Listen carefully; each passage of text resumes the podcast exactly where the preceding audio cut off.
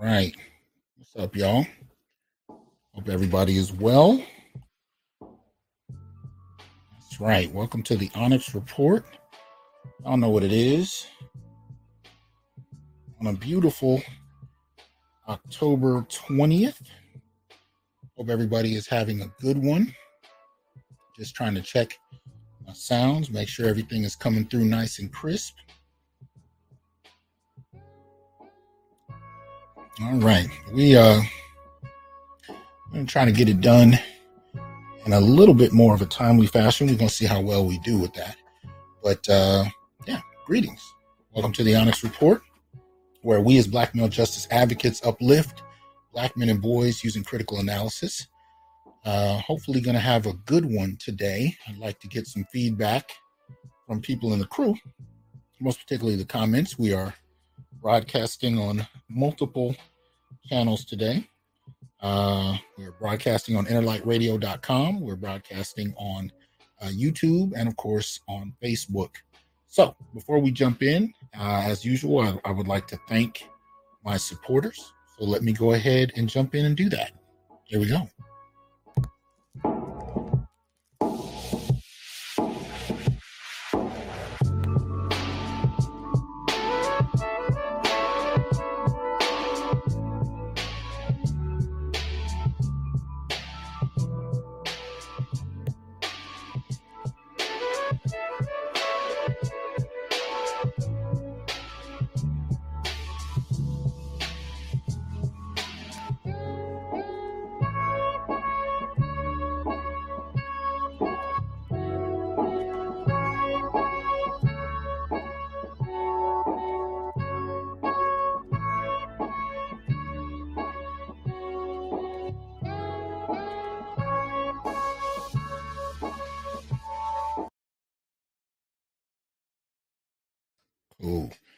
So, shout out to my supporters. Uh, uh, definitely much appreciation uh, on my part uh, for your support of the show. And uh, for those of you that have not done so, please make sure you do the same. Support the show. Right there on the screen, you can see the Patreon links, the Cash App link, the PayPal link, the Venmo. Um, you can also become a member of the channel. Go ahead and click the join button uh, right next to the subscribe button, and I hope you've subscribed. Uh, please make sure you like, share, uh, subscribe, join, and donate to support the show. You can also become a member on YouTube and check out the different membership levels. Uh, you also can go to Patreon, um, and you can see the Patreon link. Uh, Patreon link right below my video image. Uh, you can go there and become a member there and support the channel. You can also support the Institute for Black Male Studies at that link as well. So just wanted to get some of that business out the way um, and some gratitude. It's been an interesting week. Uh, let me see. Let me shout out some of the people I'm seeing in the comment section. Uh, busier and I guess it is. Um, hope you're well. Nicholas, what's happening? Mr. Z, Uneducated Lane, what's going on? Joe's, uh, Brian, uh, what's happening? Let's see, Chris Blue, very little. What's going on? Um, Neo, I believe. Tim Howard, what's up? Uh, I'm listening. What's happening? Ron, uh, Javon, JJ Mars, Brother Muwata, what's happening? All right, so you got a number of people in here. Malika's always good to see you, man. Aquateki, what's happening? Brotherly Love, what's going on? Brother D, Tim Howard, yeah, what's happening? Peace to the crew. Hope everybody is well, right? On this beautiful day. Let's see, we got a number of things to jump into, but um, you know, first let me say, I have not. I, I don't know. For some reason, I haven't slept too much. I think part of the reason, I don't know why this bothered me, but I was up watching. Uh, I watched uh, Hoarders for the first time, and I have no idea why. What's up, Golden Child? What's up, Hybrid? Um, 3000. Appreciate that support. Uh, 3000. Yeah, man. I was up. I watched, uh, yeah, I watched uh, Hoarders. That mess freaked me out. Absolutely freaked me out. and I could not sleep. Don't ask me why. I mean, it was just, it was so filthy. I just, I could not sleep. I was actually up bleaching the bathroom counters at three. I have no idea why it affected me so much, but it was disgusting. And uh, I mentioned it on Facebook. And of course, uh, my supporters' response to that was to send me a bunch of links to other episodes, which uh, further freaked me out. So, so I made my son sit and watch it, and we both sat there and freaked out. So, you know, it, I don't know. It's been a weird week. I'll leave it at that. But I'm glad to be here, you know, all in all. Um, oh, Hybrid says my mom is a hoarder. Uh, it's rooted in a mental illness. Absolutely, it is, and I'm convinced after watching those episodes, man. And I realize in hindsight that I've met a few hoarders, but there's a difference between being a hoarder and being somebody who. Hold on one second. Um, somebody who is, uh, you know, has feces all over the house. You know, those are two very different things. Two very different levels. All right. All right. Yeah. Anyway, what's up, Queen Kalila? Good to see you. Hope all is well with you. But yeah, I've known a few hoarders, and, and it's only in hindsight that I recognize that they were. But there's a difference between having clutter and then and then having a whole nother level where your your home is like a biohazard, you know. And that's you know, so that was definitely a trip to watch. Anyway, let's get into some of the, the preliminary stuff I definitely wanted to say before we jump into today's topic. Uh, y'all know we celebrate black men over here. So we do so by uh, starting with our Sacred Black Masculine series. And this is basically an acknowledgement of black men who are who have done something that I think is is definitely worthy of acknowledgement, whether it's celebrated publicly or not. Right. So today you know, I have not watched a whole lot of Verzuz battles. I definitely watched one that happened just a few days ago. If you're not familiar, this was the uh, Verzuz that took place between Big Daddy Kane and KRS One. Um, uh, phenomenal verses. I just gotta say, loved it. I am, uh, you know, hey, I'm a golden era, uh, uh, you know, hip hop lover. It is what it is. You know what I mean? If you come around my house uh, at any point in time and you hear music blasting, there's a good chance you're gonna hear me blasting something from you know somewhere anywhere from 87 to 95 you know. This is what it is as i said you know so i love that classic era. And it was good to see these brothers you know up there. It was definitely it was definitely some moments where you said yeah hip-hop has definitely uh, gotten older you know. Uh seeing kane trying to keep up with some of the, the old dance steps it was it was you know, you know, Chris came out with that belly. You know, it is what it is. You know, plus a year and a half of sitting at home. A lot of these brothers couldn't perform, so I know, you know, they were they were trying to get back out there and make some money. But it was a, it was a beautiful show. But here's the thing: more than it being just a show, more than it being just a battle for um, who was the best you know, because in, in regard to that, I think most people have been waiting to see Kane and KRS. I mean, excuse me, uh, Kane and, and, and Rakim go at it. And I think Ra was more interested in, uh, I won't say more interested, but he was definitely saying that if he was going to do it, it needed to be some serious paper involved. And I don't think uh, anybody ever came up with the money for that. But what I liked about this was, and the reason I'm, I'm framing it in terms of the sacred masculine, is these brothers took a competitive framework like Verzuz and turned it into a celebration of hip hop. Straight up.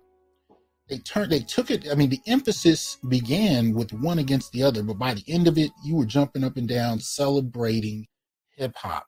Some of the people that came out, I mean, you know, they the people that brought out to, you know, at various points, DJs, dancers, uh, other, you know, MCs, people out of the audience. It, it was it man, it was it was all like Joel's saying in the comment section, it was all good vibes. You know what I mean? And that's really what I want to see in a Verzuz, man. I want to see a celebration. I don't always want to see two people going at it. It is what it is. I mean, everybody wants something different. Um, you know, I think in many ways, Kane is, you know, is incredibly lyrical, as we all know. He's a hurricane unto himself. Chris has an amazing catalog, and I've had the honor of having him here at Fresno State uh, and seeing him perform live, and, and actually he taught a couple of classes while we were here as well. Um, you know, a few, few people, you know, tried to jack me for my video. and if you look up uh, uh, KRS-One at Fresno State, you'll see it on other people's channel, but it's actually my video of the event that I threw at my campus. Nevertheless, it is what it is. Um, but no, the celebration of hip hop is what I really appreciated. And for me, this was almost a master class on what a Verzuz can be beyond just the competitive one-on-one element, which was there, you know, but, but, but even that was kind of different because they didn't compete just as two, you know, uh, MCs. They also competed as two old friends, two old friends that are brothers. So there's some shit talking. there was there was some back and forth little antagonism, but then there was love, there was respect. You know, I mean, Kane told the story of when Chris and um, Miss Melody actually came to his house and helped him move. You know what I mean? It don't get more more personal than that. It is what it is. So you have these two, you know, these two guys who've known each other since the late 80s, um, having a respect for one another while at the same time competing, but then turning the whole thing into a celebration of hip hop. So have the B-boys come out and they start dancing. Um, and they're doing their thing, and the next thing you know, you're seeing some. And the only reason I don't re- really want to drop the names of the surprise guests they had come out is because for those of you that haven't seen it, you know, I really want you to be surprised because I know I was. I know I was. Some of the people that came out, I was completely shocked by. Okay. Uh, all right, my computer likes to act up. Anyway, so I was completely shocked by. And although I'm usually the one to spoil things, uh, I'm not going to spoil this. If you haven't watched the Verzuz, go back and check it out. And, and if you're a classic hip hop lover, you will have some surprises in there that I think uh, you guys uh, will dig. You know what I mean? Straight up. So uh, check that out. Um, some of the songs in there definitely bring back memories. And for those who weren't alive at that time, you might find some songs that uh, you might want to go back and listen to just to, you know, feel it out because you might hear something that you've never heard. Um, so it was a beautiful celebration. And for those of you that hip hop lovers, um, check it out. So shout out to these uh, you know towering MCs, classic artists who reminded us what true hip hop is. You know I'm saying the battle is definitely part of the dynamic, but it wasn't limited to just the competition. It also brought in so many of the other elements of hip hop that you definitely had to nod your head and at times laugh out loud if you weren't rhyming along with both of them at different points in time. You know what I mean? So straight up celebration. 136 watching. Again, like, share, subscribe, join, and donate. Support the channel if you would, uh, so we can continue to do what we do. All right. So, moving forward, a little bit of a public service announcement. Right. This was a bit random as well. Um, now I'm going to ask those in my comment section from my sci-fi heads uh, especially those of you that have not been on my Facebook page recently, can y'all tell me whose house this is? And put that out there to my my my comment section. See how many sci-fi heads we have in here. It should be a fairly easy one uh, for those that are watching. Whose house is this? Nah, Valeria, it definitely ain't mine. it's not mine. But uh oh, Malika's Malika's warming up. Right? Anybody else know? No, not the Goonies. What other who's other I mean who else in sci-fi lore can we think of? Whose house that was? Shout out to Max Soul and Mogul Maze. Both of y'all pulled it out. Definitely. Joel did the same. War Child Games. Poltergeist. Absolutely. This was the house from Poltergeist. Uh, P. West said Coneheads. No, I didn't. I didn't go that far into the to the crates, uh, but you know, good one. Yeah, this was the house from Poltergeist, and this was the house from ET.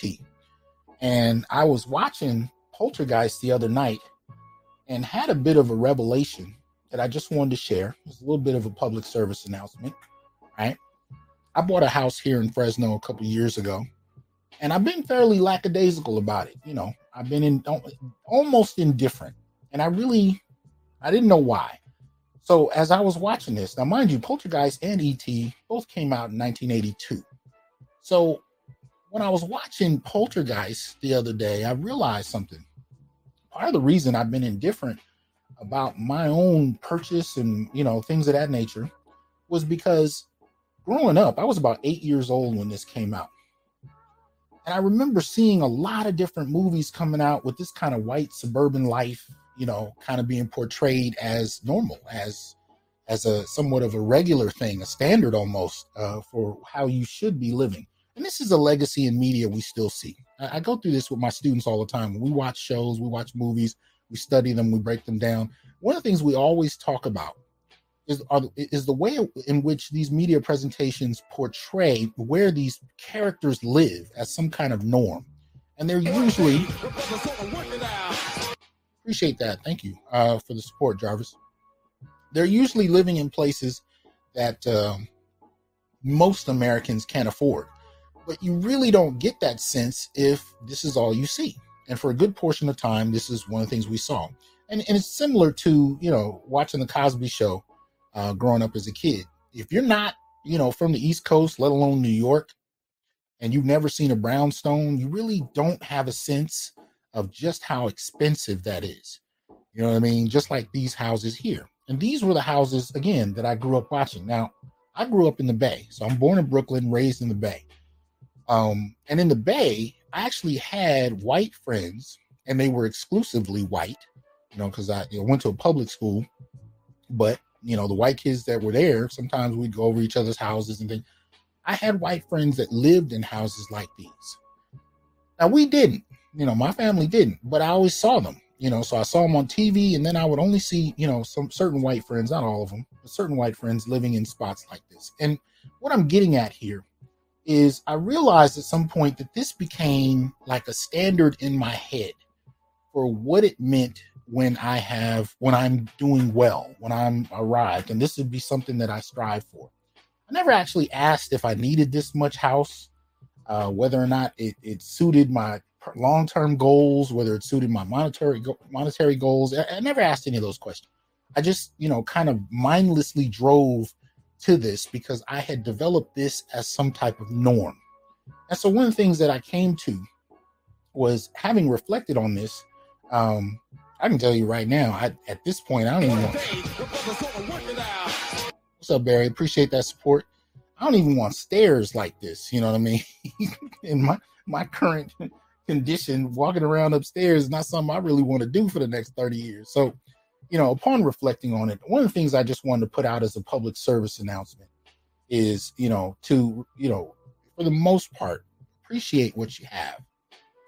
Right? Before you before you make mindless purchases based off of irrational childish uh, ideas you may have been dragging along for the last you know x number of years like i was actually stop and ask yourself what your goals are why you have them where they come from are they worthy of your energy really assess if your goals the goals you had at eight five you know nine years old ten years old whatever do they fit the lifestyle you actually want you know what I mean? As opposed to just blindly pushing towards something that you don't know why.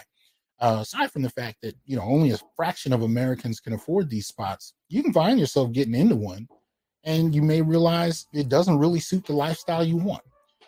You know what I mean? And so when I was watching this, I realized this is not even something I want, but it was a standard that I held on to for a long time based on movies I watched as a kid.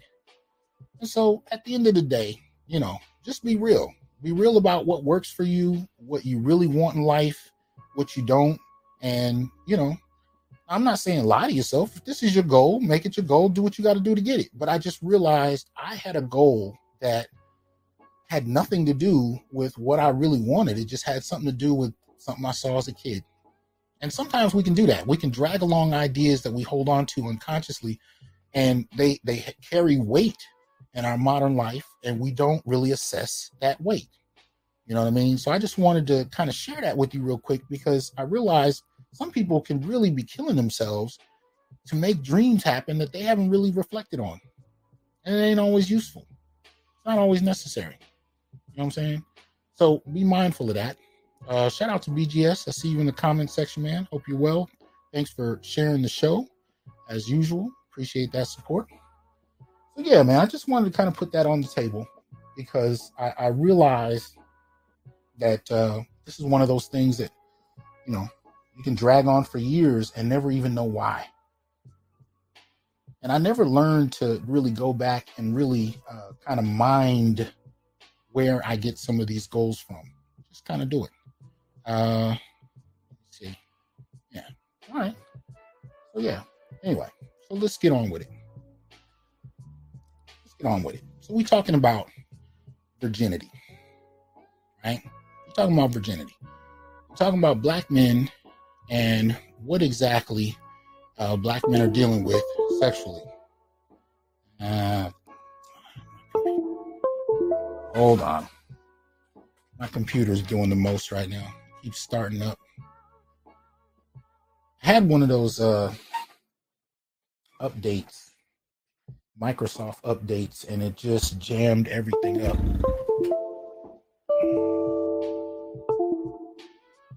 Hold on. Oh man. trying to make sure it doesn't freeze up anything else. The hell? Excuse me. Technical issues. Just go ahead and unplug it. And I will get back to that later. Yeah, man. This is, this is uh media on the go. This is when you don't have a production crew. You are doing it yourself. Y'all know what it is if you're content creators. Oh, man. All right, hold on. Hold on. This is uh, all kinds of frustrating.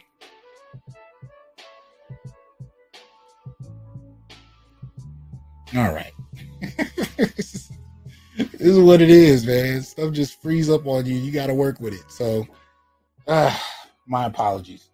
All right. So, getting to the real of it, right? We know a few things that right off the bat, right? We raised this question about black men and virginity, right? Let's get the obvious out of the way this is a piece that I've talked about several times. Um, I've tried to share. If you haven't read it, get your hands on it. I think if you go uh, to Tommy Curry's uh, academia.com page, I think it is, you can find this. You can Google it, of course.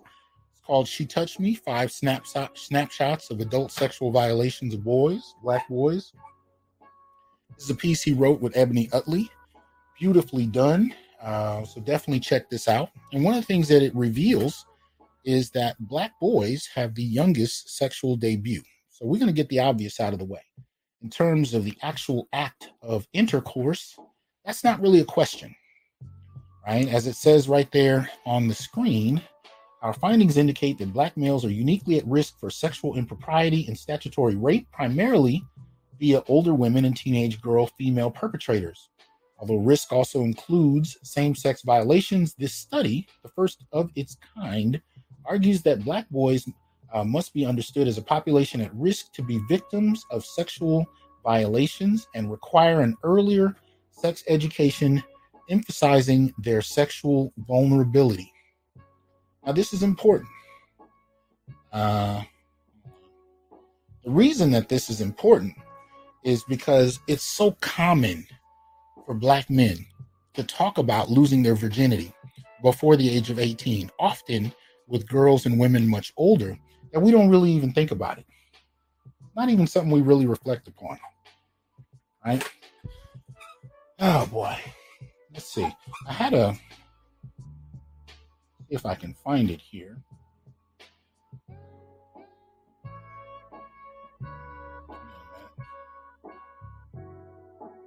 Okay. Hold on, bear with me. I thought I had it up, but I did not.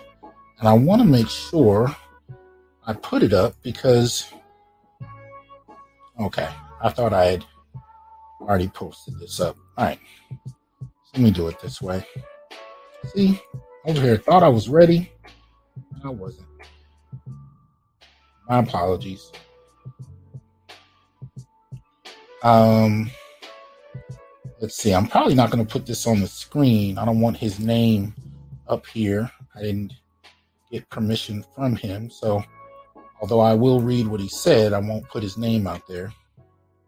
Um, anyway, evidence of what I'm talking about in terms of uh, referring to Dr. Curry and Dr. Utley is a post that a brother made on a Facebook page, Kevin Samuels group. And one of the things he talked about when the question was raised about sexual debut, he actually wrote his experience. Now, mind you, I have had in the last number of years uh, scores of black men write to me about the same thing. And I can tell you, you know, I've had similar experiences. I think my sexual experiences started at three, then again at like nine, then again at 14. So, you know, and, and I think that's pretty common for most black men in terms of their first sexual experiences, most particularly even with intercourse, right? Um, but he writes, I was 14 and she was 44. Taught me everything. She told me girls enjoy sex 10 times more than boys she also said older women would gladly accommodate me if they could be assured I would not kiss and tell. By the time I was in high school, I racked up double digit scorecards, two teachers, three girlfriends' moms, and yes, she was right. Girls do want it more than boys. Wexner is a billionaire because he made Victoria's Secret a household name. Why? Because women want to entice hubby into effing. Uh, men don't come close to the desires of women or girls, truth be told. Notice these bees tell on uh, stepdaddy years after he's been having sex with them for more than three years. They weren't complaining while the sex was actually happening. So this is just a regular. This is, as far as I know, regular person. This is not somebody who is, um, you know, um, on a show talking about this. This is just somebody in a comment section on Facebook, and um, I found it interesting, right? And when somebody tries to ask him about, well, actually, somebody apologized and said, "I'm sorry you were taken advantage of at 44, uh, by with by a 44 year old woman." Um, you know, he points out that he came on to her? Which is interesting in and of itself because if you think about the reversal of that, right? 44 year old man saying that he had sex with an underage 14 year old girl because she came on to him. How many people take that seriously? But anyway, that aside, the fact that he's having sex with adult women at 14 is fairly common among black men. Right? It's a fairly common dynamic. Far more than it should be, but very much the case. And if I were to peruse the comment section and ask the men that listen to my show uh, how old they were when they lost their virginity, um, I think it might be interesting. As a matter of fact, let's go ahead and do that. You know, I'm just for those who feel w- uh, willing to share, just put the age you were in the comment section when you had your first sexual experience. Doesn't have to necessarily be full on intercourse, uh, but your first sexual experience. Just put the age you were. For any who any who feel comfortable sharing. If you don't, no pressure. Mm-hmm. 14, 19, 13, uh-huh. Uh, 6, 15, 18, um, 14, 11, 12, 7. Right? This is a clear affirmation of Dr. Curry's main argument when it comes to this. Black boys are um, sexually vulnerable at a much younger age than other groups. Uh, we're highly sexualized much earlier on. And we're even taught that our goal, uh, or at least I should say how we're perceived, is part of that right? Yeah, and brothers are still uh, writing in. Uh, yep, six, uh, nine, nine. Uh, I was nine, she was 16, 6, 5, 15, 10, 15, 21, 13, 10, 13 to 15, 8, 9, 7, 7.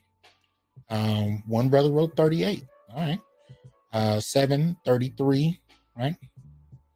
One says 33, you know, another says 33, beautiful, right? But this is, I just want to foreground this a little bit. This is the legacy of how black men are perceived in this particular country, most especially the legacy of the Mandingo. Right? Highly sexualized, and potentially sexually violent. This is the perception of black men. And yet, black men find themselves desired because of the very narratives that are used to criminalize them. Right? Very narratives used to criminalize them. This is a criminalizing stereotype. And yet, at the same time, you will find black you will find white and black women and other groups for that matter who find black men sexually stimulating because of these very ideas. Right? In many ways, we are considered walking mandingos, pimps, predators. If anything, I call us, uh, you know, uh, weaponized fallacies in terms of how we're perceived. This is the reality, right? This is the reality of how we're seen. The reason, um, I think, there we go. Take this down quick. Let me see. Somebody said something I didn't want to miss, but I think I. Where did it go? Um, somebody said she was 16. My first time was 14. He said it burnt me. Yep, definitely. Um, 16, 8, and she was 16 years old. Um, yeah. Now I'm reading these out as well because, uh, you know, I'm also, uh, we're also broadcasting on Inner Light Radio, so I want them to be able to keep up with what we're talking about. But part of the sexualized narratives on black men play out in how we're perceived, and that contributes to our uh, perceived hypersexuality. Um, but it is not always a matter of young men seeking it out. It very much can be a matter of people identifying you as a sexual object. I remember getting into a debate some years ago with a feminist, black feminist, and she laughed and said, "Do you honestly are you honestly going to tell me that black men know anything about being a sexual object?" And I was just astonished because here you had people that actually have degrees in Africana studies. They know that black men have been traditionally lynched just for the mere accusation of violating white women, even when they didn't, uh, which was true uh, a good portion of the time. And yet, that doesn't translate to sexual object, uh, objectification to people. It translates as a norm. As, as a matter of fact, her response to me was, "That's not that's not a, a violation. That's just that black male shit." That was her words, right? And this was somebody who actually teaches in my field, right? So what we're saying is we're familiar with the stories of lynching, we're familiar with the stories of rape of, of black male bodies, even during slavery. And yet, people, black folk themselves who actually teach black history, will not always make the leap between the violation, sexual violation at that of black males, and being sexually objectified, sexually demonized, so on and so forth. We won't make that connection. And this is a legacy that black men still deal with in many ways and in many shapes and forms. What's up, Dr. Thunder? Good to see you in here. Appreciate you supporting the show. Salute. So I bring all of this up for a reason, right? Bring it up for a reason. I was having a conversation with a brother of mine. We've been friends now for ooh, 25 odd years. It was just a random conversation. Now he's, I want to say he's about 10 years older than me, right? So we were talking and um, we were just having a conversation about sex. At a certain point, he's married. He's, he's in his, you know, he's been married several times, uh, but this time, um, I would say he's been married to two black women, and this marriage he's in now is with a non-black woman. And he talked to me about his experiences.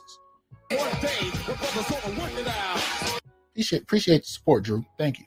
Um, and one of the things he said that happened when he first got with his current woman is he said they had sex a couple of times.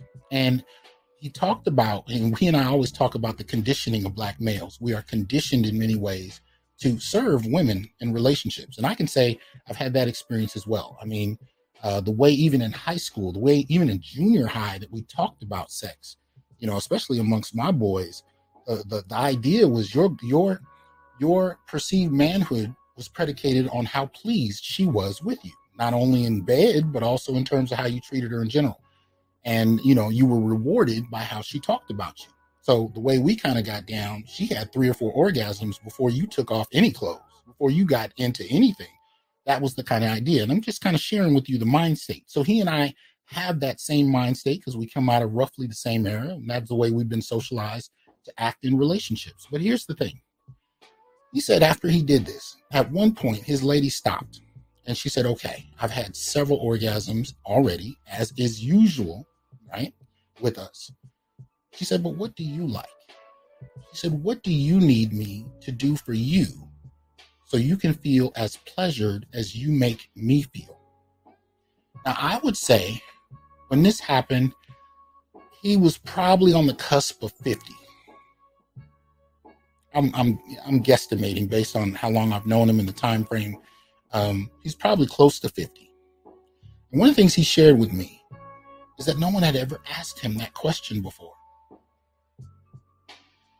And the thing that got me about that, as he shared that, was I said the same to him. The first time a woman asked me that question was probably about five or six years ago. It had never dawned on me that anybody would ask. And here's the thing we both had the same response when asked silence.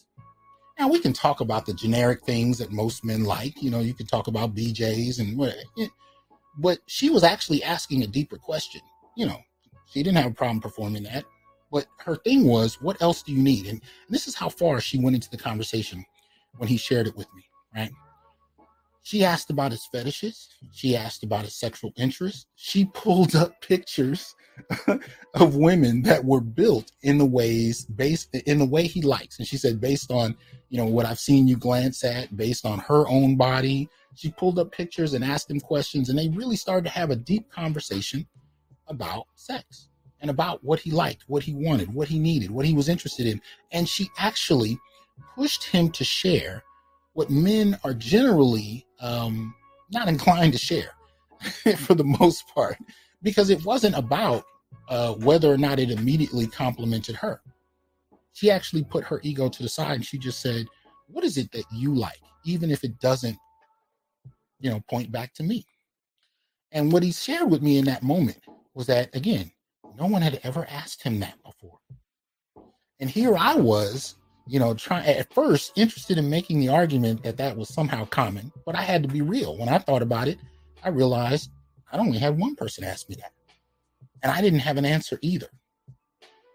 Because even early on, at a young age, when I first was introduced uh, to sex, it wasn't about what was mutually pleasurable.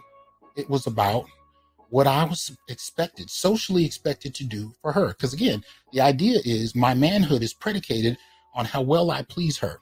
And young black boys, especially in the 80s, really got this message deep because we came up in the in the you know in the whole era, uh, the R&B era, the please her era. You know what you needed to do, and and, and that didn't uh, again, it wasn't limited to sex. It was everything from creating the ambiance to the music to you know the actual sexual act and everything that happened before and after. And the goal was to make sure that she was pleased. She spoke well of you.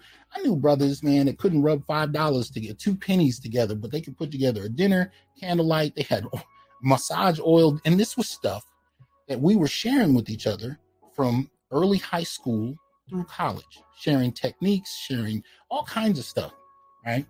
Uh, uh, tools you could use so you could go longer. You know, tools that you could use, you know, to get it up. I mean, men were scientists with this, right? We were scientists with it, the kind of conversations we had. And brothers would pride themselves on how long we could have sex without, you know, uh, climaxing. You could go hours, right? And the more she seemed pleasured, the better off you were. But here's the thing very few of us had actually pondered and meditated on what it is we necessarily wanted, what we wanted to experience, what kind of things we wanted to do. We did what what prioritized her, and this kind of goes into what I talk about in terms of the whole notion of the ConcuSurf. I talk about, you know, even just the mentality of prioritizing her. So this is what spawned the question. Obviously, I'm not talking about when I ask if black men are virgins, are we virgins in terms of the actual act of intercourse? I'm actually talking about it on a deeper level have we actually pondered pleasure beyond the obvious? Have we actually pondered um, and actually had partners that sought to find ways to prioritize us in bed to the same extent that we have been taught to prioritize her? there's a there's a a, um, a post that Dr. Stacey Patton put up. I'm going to share it with you, but I think it's interesting. It's not directly on the same topic, but it's in the ballpark. Um, it's really small, so I don't think I'm gonna put it on the screen, but I'll read I'll read it to you. It's a it's a it's a it's a text from a father to a son. And um, so the son actually shares that he wants to go out, right? He wants to go out on a date. And the father texts him back and says, That's fine. He says, I want you home absolutely no later than 7:30. Public places only, no homes, no private rooms, no nakedness. yeah. And I got those those kind of messages when I was a teenager that pissed me off. And as a father, I completely understand them because I ain't trying to be a grandfather. Yeah, yeah, yeah. My son and I definitely had those conversations. Hold me, stall me out on that, man. I ain't ready for that. But anyway, he continues. Comport yourself as a gentleman, respectful, polite. Open doors. Appreciate that, John. Thank you. Um, John says, uh, "Thank you for helping build my uh, psychological fortitude as a black man. No doubt, man. Appreciate that. All right. And I'm going to bring some of y'all up because I want to know what experiences you have. But anyway, let me continue. So he also texts. He says, "Open doors, offer to pay for everything. Listen way more than when you than you speak. She's the boss. You're simply honored she chose uh, to spend time with your goofy behind. Uh, your job is to be chivalrous, courteous, and kind. Appreciate that, War Child. Uh, War Child, I appreciate the support. Um, you know, she, he says, uh, your job is to be chivalrous, courteous, and kind while simultaneously being protective and strong. You're a man, but moreover, you're my son. Conduct yourself accordingly. Um, and then he communicates that he loves his son. Shout out to him, fathering. That's what's up. Um, I would send much of this to my son as far as uh, when to be home, where to be, and where not to be. Whether that actually happens, y'all know, probably not. Um, you know, damn sure didn't when I was a teenager. But the crux of this uh, that I want to get at, he's partially being playful, but he's not. He says, "Listen way more than you speak. She's the boss. You're just honored she chose to spend time with you." And this is this is why I'm calling this show part two to the short video I did a while back on our Black women good in bed. And really, what it has to do with is this prioritizing, this hyper prioritizing of women, especially as it relates to sex. And one of the things we've been taught is that she's doing us a favor. It is a gift to have sex with women. I'm more of the Patrice O'Neal school of thought, where sex, if done properly, should be mutually beneficial, just on the basis of the act especially when you're talking about black men that have spent decades learning the art of pleasuring women. It is not a gift or a favor, right? Fair exchange is no robbery. It should be mutually beneficial, right? We don't often teach it that way, but that's really what it should be at the end of the day. And I, I think men should definitely pay, uh, pay, take the perspective that, um, you know, this is not something that, you know, you should be uh, feeling like some kind of a favor was done for you and you need to be overly grateful. No. As a matter of fact, I you know, many black men that I've spoken to don't even really, you know, spend a lot of time thinking about what they enjoy in bed. It's strictly a matter of pleasing her. And I think there's time for it's time for a new conversation because if you're at 50 years old and it's the first time a woman asks you what she can do beyond the obvious and sometimes the obvious doesn't even work. Not all men enjoy the same things we see in porn every five seconds. You know, men have different needs. Men have different, but to what extent do we express that? This is why the, the previous video I did, one of the things we talked about was the difference between ejaculating and orgasming. And most people assume that for men, they're one and the same. And women have definitely been taught that it's one and the same, but so have many men. Many men don't climax, they ejaculate, and they're two different things right? But at the same time, many men, starting from boyhood, they're not told there's a difference between the two. And we're definitely not told how to pursue that difference and explore what it is we really like. Now, if you go back to uh, Curry and Utley's She Touched Me, one of the things they talk about uh, is how that kind of sensory dynamic at, in boyhood can be disrupted by sexual violation. What does that mean? Well, it means the very way you process pleasure can be disrupted by being violated at a young age, even when it's with a woman. You know what I mean? You you can have that process interrupt your natural development. And you still may find yourself acting out things in relation to early violation because that was how you were introduced to sexual pleasure. So that can become a barrier for actually being able to experience pleasure beyond the surface, beyond the obvious, right? And of course, as long as the dominant narrative is that men only need, and again, this is a quote I said in the last video men only need a wet hole to be pleasured by. There's a world of things that men don't find themselves exploring about themselves, partially because many of them have never been introduced to the idea, but also if you've not had a partner prioritize your interests or even ask you what they, what they are. And if you've not spent any time exploring that, it can be pretty earth-shattering experience. And this is what my brother and I were talking about he was sharing with me what it was like to actually be asked that at 50 or near 50, and then to have several years after that of being able to explore it. And one of the things she told him no judgment, no criticism. I just want to know what pleasures you.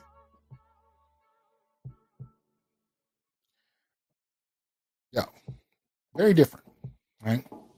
So, those are the kind of things that I'm interested in today right? Because when we talk about how many of our women have been socialized, we got to go to understand uh, what that looks like today. Now, some of you guys, sorry, more logistics issues in my studio here. All right, on now. There we go. All right. So some of you guys have seen this this week. Um, I will obviously read it for our radio audience, but it's also a bit small to see. So for that, I apologize. Try and bring it up a little bit. But this is April Mason.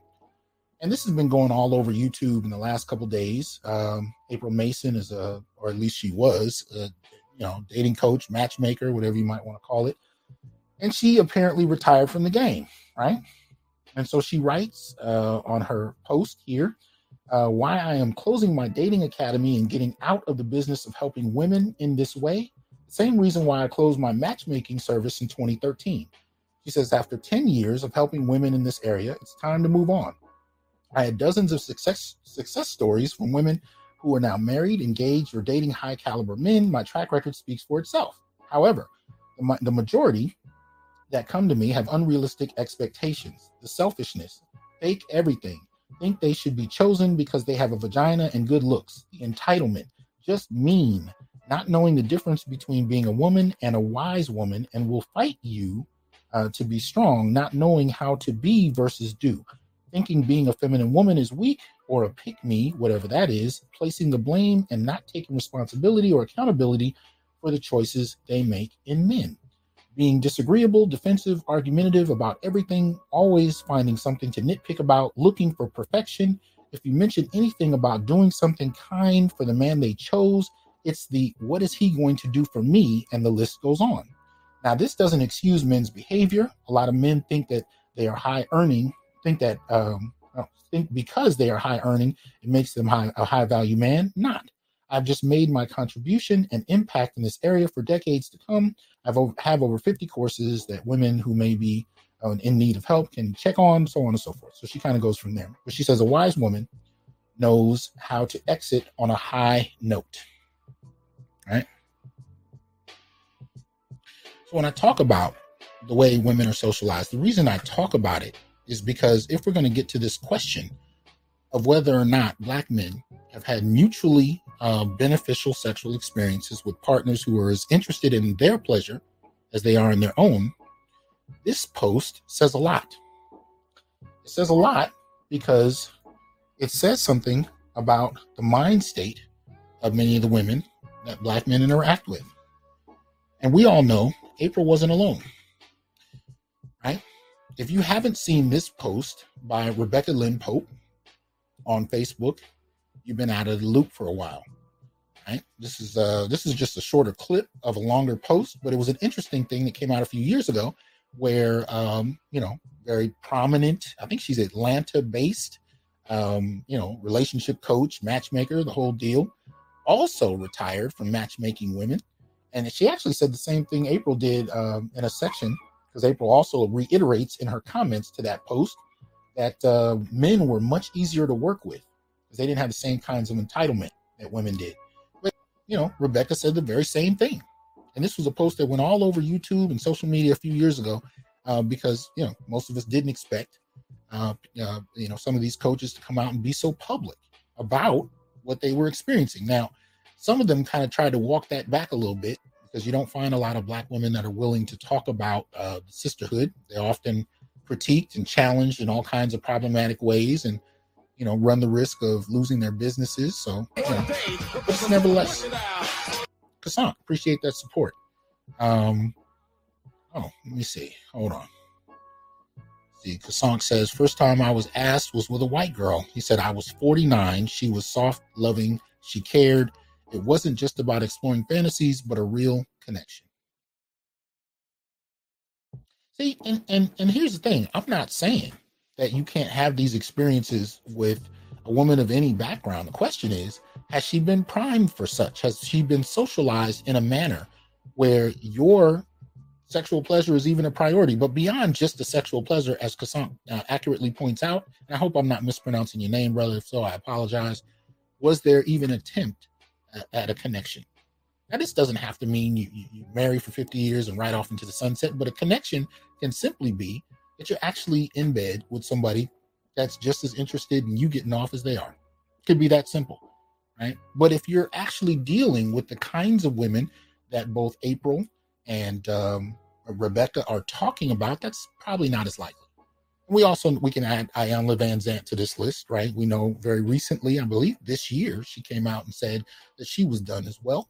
And she also pointed to the entitlement issues and so on that many of the women she dealt with um, gave her. And you can actually watch this on her show. She had a lot of, you know, kind of battles with women that she was trying to help. And they, uh, for a good portion of that time, it came back to the same kinds of issues, right? Same kinds of entitlement uh, that, you know, she experienced. So, you know, this is the crux of the question. And I am going to get to what I think the solution is, uh, or a solution is, um, in a moment. But what I'd like to do is actually get some people to come on in, and if you could, uh, I'm gonna bring you guys in one at a time, and I just want you to be, you know, fairly brief. If you're interested in coming up and sharing anything on the topic, share with us your thoughts about, you know, what we're talking about. So I put the link in the uh, comment section. Um, and I think it should go out to Facebook and YouTube. Uh, so,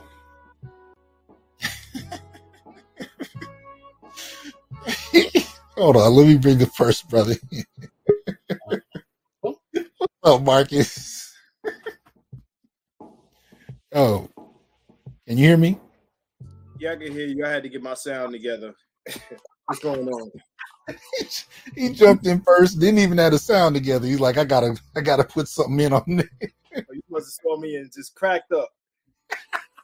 like, let me in, let me in. gotta speak on this.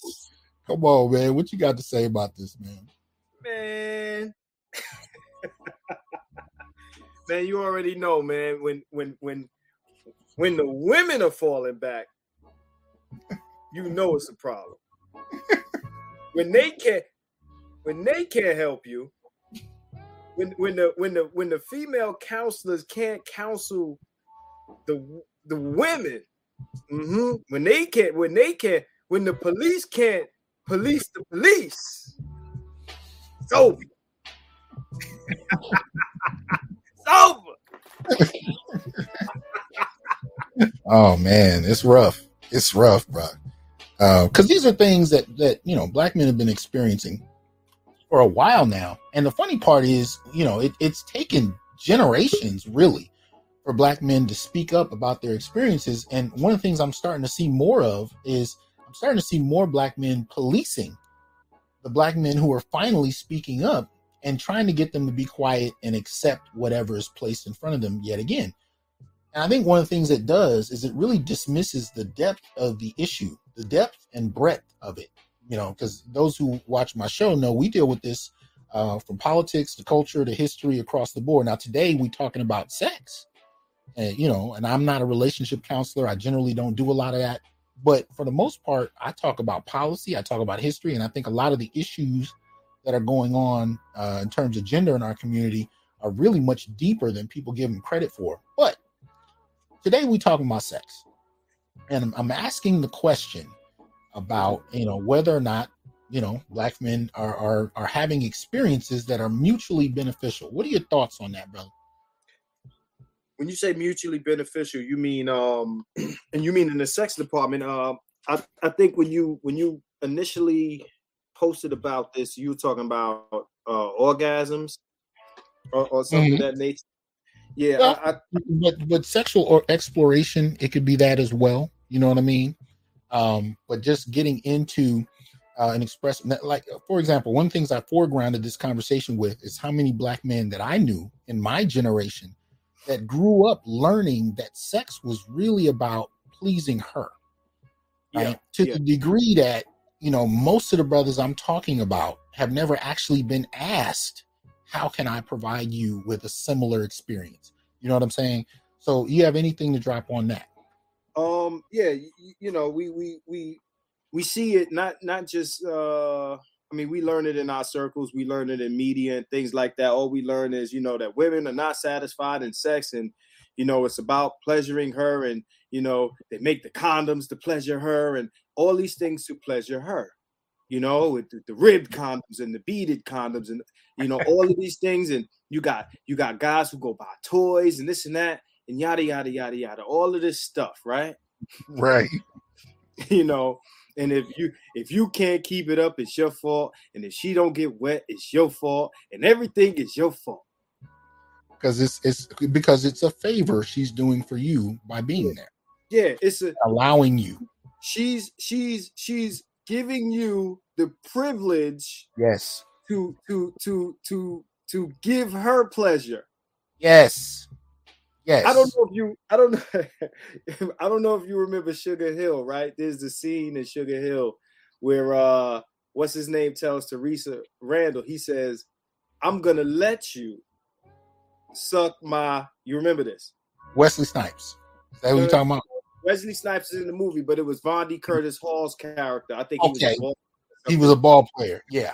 Yeah, he's he's he's he's assaulting Theresa Randle, and then that's what he tells her. He's I, when I first heard it, I pardon me, but I thought it was funny. The way he said it, he's, he's mm-hmm. like, all right, so now I'm gonna let you. Mm-hmm. So I'm gonna let you. So these women yeah. are looking at it like, I'm gonna let you right. pleasure me. I'm going to give you the privilege and the honor of making me feel good. Right. And, and and the funny part about that is he had to be a rapist. I mean, he was slapping her around. You know, yeah. the character. The, so the the one character you see that actually, uh, you know, requ- requires being pleasured the same way men are socialized to pleasure women, especially in our community, the only character you hear that from has to be an abuser slash rapist in a movie.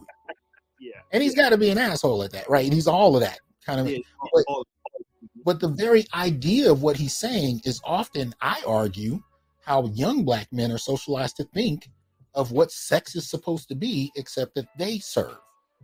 So I'm I'm in complete agreement with you. I, I didn't even register that scene when it happened. I it just went over my head. I just I you know I didn't even know how to process that yeah, it's it's a job for us. Um, you know, most women, I can't say all, but most women do not they like they don't they don't they don't play an active uh they're not an active participant in sex.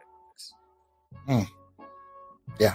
You know, you know, yeah. we we we we, yeah. we usually use uh we use speech like, oh, oh, can you take the D? right? Can you take it? And that's pretty much what they're doing. They just take it. Mm-hmm. You mm-hmm. understand? Now, of course, yeah. you know you get your exceptions to the rule, but most of most of them just take it. It's like you watch The Color Purple. We we know what that is. You know, she's just taking it. She doesn't even want mm-hmm. it, but she's just taking it. she it. doesn't even want it, right? Even want right. it. But I and, and I noticed that even in high school, right? It was it, it was this, you know, sex was she allowed she just laid there. Mm-hmm. And you were supposed to do things that blew her mind. And if they weren't mind blowing, it was your fault. So here you are. You have to, you know, you have to figure this woman out and please her, whether you knew her or not. And that was sex. Now she may do a few things. You may get her to do a few, but but for the most part, the very definition is please me. Think about this, right? Now you got books on the G spot and all this other stuff, right? Written books about it. Asking mm-hmm. asking a woman to do anything that might pleasure you, mm-hmm. right, is is demeaning. Mm. Is considered demeaning, right? Anything that you might do for her that just mm-hmm. solely benefits her, and then when people, what is a common what is a common thought that comes to your mind when people say the word foreplay? Right. What is the first thing that comes to your mind? First thing that comes to my mind, um, all the things I need to do to get her ready. Yes. I, mean, especially in high school, that was kind of how foreplay was taught to me. That's what it was. Get her ready. Yeah. Foreplay mm-hmm. is very gynocentric. Mm-hmm. It's a gynocentric term. Yeah. It's not mutual. No. We, we, we now we men. I'm not saying men can't take pleasure out of it, but it's not framed in a way where it's mutually constructed. It's you getting something out of doing something for her, and and it's a one way kind of dynamic. Yeah. And and you're kind of graded on how well you do. Yeah. At that.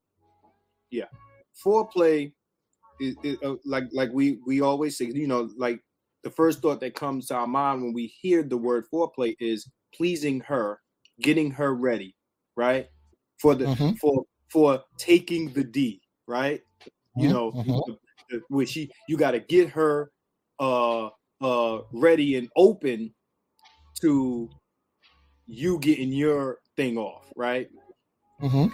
You got to get her in the mood. Like, oh, she doesn't want it. You got to give her foreplay so she wants it, right? So you kind of mm-hmm. well, it, no, I want you to finish your statement. Go ahead.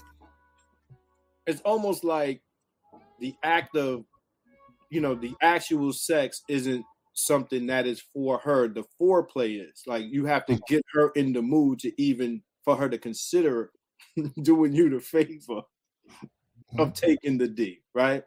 When you th- when you hear foreplay, you don't think of you getting anything out of it.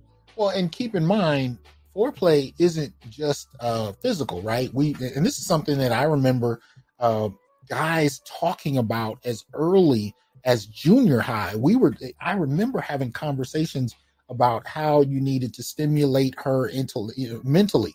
You know what I mean? And and and this is the era where um, I mean I'm old enough to remember you having to talk to a girl on your on the family phone, and you had to find a way to kick game while your family might be sitting there. So you had to be extremely skilled and adept. Like you had to know how to talk. You had to have a mouthpiece because you only had a couple chances on the phone or whatnot. But mm-hmm. foreplay was this idea. It was something that you had to do to stimulate her before you even get to the physical act, right? And then you had to. There was another layer of it at that point when you're in the room. So there's just layers of it, right? How you. So this whole warming up thing you're talking about has multiple levels of, on it. Right? But any yeah. final thoughts before I transition to someone else in here? Yeah. So yeah. Um, as far as men being virgins, um, I think that that might be something that is is happening more so like more recently. Um, you know, I you know I I can I could you know I could think of a lot of guys you know like being around the the industry and and all the different things that I've been around you know, I, I, often tell people they'd be surprised at how many men are are not sexually active um, mm-hmm. due to not being chosen. Mm-hmm. And and you know, the last thing is, you know, when like I said, when it when it comes to sex between you know men and women, um, you know, the the thought is like I said, anything that you will derive pleasure from that that's not mutual pleasure will you know be viewed as negative or demeaning and and and the opposite is is almost like you know you're you're doing your job you're a real man et cetera et cetera like you know you're you you know you're you're you're a uh you're a desirable sex partner mm-hmm. you know it's, this idea that we, you know we are to give give give give give yeah. and and get nothing in return so but that's yeah. typical that extends beyond sex but no uh, problem man I, I hey. thank you for having me on Hey man, thanks for coming through. Y'all support the Keep It 100 channel. Go check him out. Um, when's the next video dropping, man? Probably tonight, man. Uh, you know, we got we got to wait for you know uh the guy with all the ratings to be done talking, and then uh you know us little guys. Anyway, after right. party on my channel. all right, man. Thanks for coming through, bro. Appreciate right, it. Man, no doubt. Peace. Thanks Peace. a lot. Peace. You know, and he raised something significant as far as virgin. Now, obviously, I'm stretching the concept because I'm not actually limiting, you know, or defining virginity solely by intercourse. I'm actually arguing that far too many black males have been introduced to intercourse long before they're introduced to what actually uh, can be pleasurable about intercourse beyond just the physical act, especially if it happens when you're underage, right? Or particularly under 10. You know, that's just damaging or can be. Anyway, so I am playing with that, but there are some virgins uh, who uh, commented in the comment section, or some who haven't had sex until they were almost 40. And shout out to those brothers if that is something you chose. Now, if it's something you didn't cho- choose, then it's a whole nother issue. But I'm talking about virgin- virginity in the broader sense, in terms of actually having a meaningful connection beyond the expectations people have of you simply on the basis of you being black and male. So let me bring in Mr. Z, What's going on, Mr. Z? Can you hear me? Yes, I can. Can you hear me, sir? Yes, sir. How you doing? Finding you. Um, you know, I I wanted to jump on this because of the virgin conversation because I mm-hmm. remember mm-hmm. having um you know, I, I see what you did there and how you extended it and I um that that was actually really interesting what you did with the with the with the word virgin. But I remember having a couple of friends in my college years that when I stayed in touch with them and we would occasionally talk, they were virgins well up to 30, yeah. 29 and 28 years old. So, you know, I understand you you you spoke about it a, at a different angle, but mm-hmm. that is something yes. to consider, right? And and a lot of men are finding themselves stuck in this weird situation, I would argue because uh, okay, put it this way. We we know what it's like to be desired. Mm-hmm. I think one of the worst things that can ever happen is when you as a man every single situation you've ever been in has been transactional yes. with women. And i think that is soul crushing because you you get to see other men be desired mm-hmm. but you always have to be the guy that essentially pays for it. And i could just imagine what that oh man just the thought of it just uh, yeah, well, you know. you raised something significant because i can i can tell you i had an incident uh, a few years ago in my black male studies course where I had a I had a young man who was you know his college age. I say he probably was about 22, 23, and he professed to being a virgin in the class. Now at this mm. time, the majority of my students were black black women, and I remember that they joined in together to laugh at him mm. in the class. Now, you know, it, of course, I went to protect him because you know but here's the thing: he was he was actually very religious, and for him, you know, he didn't find it a slight to his character. He had actually found it to be something very, you know, he did it. It was purposeful for him. Mm-hmm. He wasn't apologetic or ashamed about it. So he he had his he held his head up high, and um, you know, I noticed that before I even stepped in to defend him, or even just raise the question: Why is it that a black male who chooses to be a virgin is someone to be mm. ridiculed because this man was saying he was waiting till marriage. And I had nothing but respect for him on that. He was serious about it. It wasn't a game. He wasn't playing, you know. And uh, you know, if I remember correctly, he actually did get married a couple years after that. But my point was the the the very idea of being black, male, and virgin was was laughable to most people mm-hmm. in that room, and that's what I took issue with. I'm like, why is that the case? And the, and the reason was when we got down to the core of it, is that black men are considered to be so hypersexual, even within the black community, that to be a virgin is a joke. It just, you know, the only way that it's, it was interpreted was uh, uh, as a character flaw of some sort, hmm not a choice on his behalf. So, any thoughts? it happens. go. Yeah, No, ahead. no, I was saying that that definitely happens. I mean, it's the environment, and you know, Doug telling off what the brother earlier was saying. I do think because of the current environment, we will see an increase in young adult male virginity, and I don't know Mhm. how much of that will be because of choice or Mhm. because of circumstance. Right, right. I think much of that is going to be because of circumstance. It's just Mhm. going to be interesting to see how the the dominant society in the media speaks about it when that happens, because I I foresee that becoming a thing. okay. You know, okay. and I wanted to touch on one more subject before I get off, which is which you were speaking about with the the April Mason um lady. And you Mm, know, it it you know, Dr. Johnson, we the environment, man. I I actually made a video about this where I spoke about, you know, the the how the media and you were actually speaking about this earlier when you were speaking about how you viewed homes when you were younger mm, and I think expound that out to what what little girls were consuming Mhm. 20 and 30 years ago and those girls are now women yes. right so those girls are now women and they had millions if not billions of dollars directed towards them about a certain lifestyle that they should try to achieve and Yeah. now those girls that are now women are who Rebecca Lynn Pope are running into, April Mason's Mhm. running into, and and Mhm. that delusion didn't come out of nowhere. So Yeah. it's it's multiple things that compounded into this delusion. That's Yeah.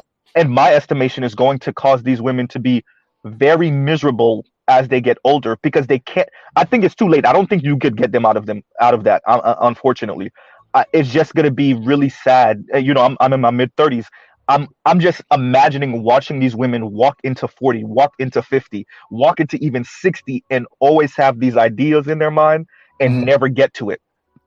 You Oh, know? and that's and, and that's and that's extremely important because I think one of the things they got because you're talking about I'm you know I had a little sister so when I was playing with He Man and Transformers she had Barbie and you know all that and the Barbie houses and I remember that and but what that morphed into is you know with feminism especially in the black community is what I call a one way traditionalism right because Mm, these, yep. women, these women once introduced to feminism of course this was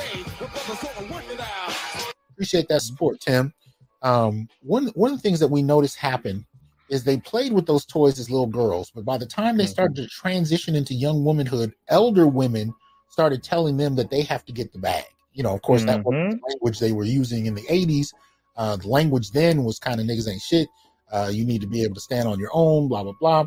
And they were kind of they, you know, they were also by policy, you know, had more access to college. They had more access to white collar employment. And so this idea of the Barbie house transitioned into something that they had to secure for themselves. But to complete the image, you needed a man standing there, right? So- but what men were told by these very women was very one way. It was a one way traditionalism. You need to provide and protect.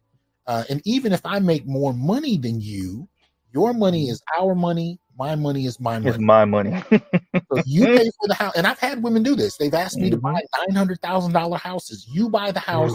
You pay the bills. Listen to the twist. You cook and clean and and take care of the kids. I want to be a full time whatever I'm doing. My money is my money alone. Your money takes care of us, and you need to take us on international trips. Um, you know, on a regular basis. wow. You know what I mean? And it's like, wait a minute, what? But that's the dynamic. So that that Barbie dynamic morphed into some of the things we're seeing with April Mason and, and Rebecca Lynn Pope and uh, Ayanna Van Zandt, and it morphed into not only a selfishness uh, and a, mm-hmm. a narcissism, if you will, a kind of a mm-hmm. wider spread cultural narcissism, but it also turned into an expectation that men provide the material reality for her to live that dream, but she gets to own and keep everything to herself. And that doesn't even include divorce. And so, how is this supposed to work, Dr. Johnson? When you know, I know these numbers by the t- off the top of my head. I recite them all the time. Half Mhm. of American men make thirty-eight thousand dollars and some change a year. Only eight percent of Americans are millionaires, and that's hard assets. That's It not even liquid. So, how is this supposed to work for the masses of women, especially when we count, you know, the the recent Washington Journal article about you know 60% of the college enrollment is now women, 40% Mhm. men, Mhm. and within the next decade it's supposed to be two thirds, so 66 33. How I don't know how this math works. The math ain't mathing.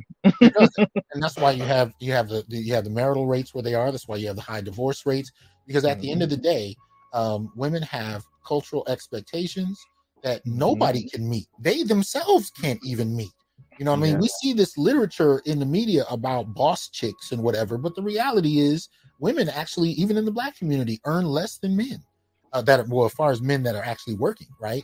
You know, so they're not even able to live up to these ideas that you know they espouse and yet expect men to make up the difference. And when it's you know not feasible for men to do so, you Mhm. have women leaving men in record numbers because Yeah. the expectations can't be met. So, uh, any final thing before I transition to the next person? Um, I'll end with this. Like you said, the entrepreneurship before COVID nineteen, I think it spiked after well after the initial COVID thing, but it was at a forty year low in America. So when people speak about these things, and I like how you end often your streams where you know we're not walking wallets, and I actually want to make a video about that, but we're not just these tools, these utilities, right? And I and I, that's what I'll leave the brothers here with tonight. Just we're not these tools, we're not these utilities, and you got to do for you, right? April Mason and Rebecca Lynn Pope, these are people they're literally working with women, and they can't even do it no more, right? So, you know, I'll just end with that. I don't want to go on a tirade, but thank you once again for having me up, Dr. Johnson. Hey Johnson. man, appreciate you coming up. Send me the link when you do that video. Okay, thank you. All right, man. Peace. Mhm. Right. Uh, we have an audience favorite. Welcome my boy Malika to in the building. How you doing? Peace, peace, big brother. How you doing? Doing well. How about yourself, man? I'm doing well too, man. It's always a pleasure to deal with the sorcerer supreme of the manosphere. you crazy. well, what's up, man? Drop it on us, man. What do you got on this? What, what do you? Uh, I wrote in your chat that uh, black men, but especially as black men that I noticed from Gen X era, we are engineered and we were created to always pleasure women, even though that they say that we're hypersexual and a lot of times, a lot of us were often stereotyped of being sexual predators and whatnot, and the super predator uh, moniker. Mhm. You said it, man. You broke it down like we had an era of where you had nothing but a lot of R&B songs. You know, we made special mixtapes where we would chill with our girls in our cars, do whatever it is we, you know, on bended knee, do everything. You know, when we that, how, that um, as many as many guys, man, we we will, you know, rewind, pause, look at porn on a VHS and figure out this is what I got to do to a chick. But the thing is, we're being conditioned to please women, and we're never thought about being pleased ourselves. And when you said that, men, even though that we've had many experiences with sex, one of the biggest problems is when you're talking about that virgin, is that we don't, we never experience true intimacy. Yes. And this is the problem. And even, and here's another Yes. thing our female counterparts haven't experienced true intimacy either because in the black community, we're not raised to know what intimacy is. And Mhm. it's not just sexual, physical intimacy, Mhm. it's mental intimacy. My best friend told me this when we were in our early 20s. He says, Sex is 10% physical, it's 90% mental. And that stuck with me. Mhm. And a lot of times we're always dealing, we're switching the reverse. We're thinking it's only 10% mental, but we're dealing with the 90% physical because Mhm. that's how the way we were geared. Remember, we were talking about the buck and we Yeah. talking about the stereotypes. The African American male has always been geared to be the buck. Yes. Just with Birth of a Nation, we're talking about the, the very original one. Mhm. W.D. Griffith's one. Yep. We have been programmed to be the buck, and it's Yes, been sir. programmed throughout all that way. Even to when it comes to pleasing our women, we have to be the prototypical buck. You Mhm. have to please her, and also within her mindset that, especially, especially within the past 40 years dealing with feminism and dealing with black women having their own and the rise of Alice Walker, Oprah, and a lot of literature and a lot of media put out there, black women don't have to please the men. and a lot of women, you're having a lot of relationships where a woman a woman may give a man oral sex. You always hear that I'll give you oral sex on your birthday or Valentine's Day, or you or the man is always pleasing his woman, but she's never really pleasing him.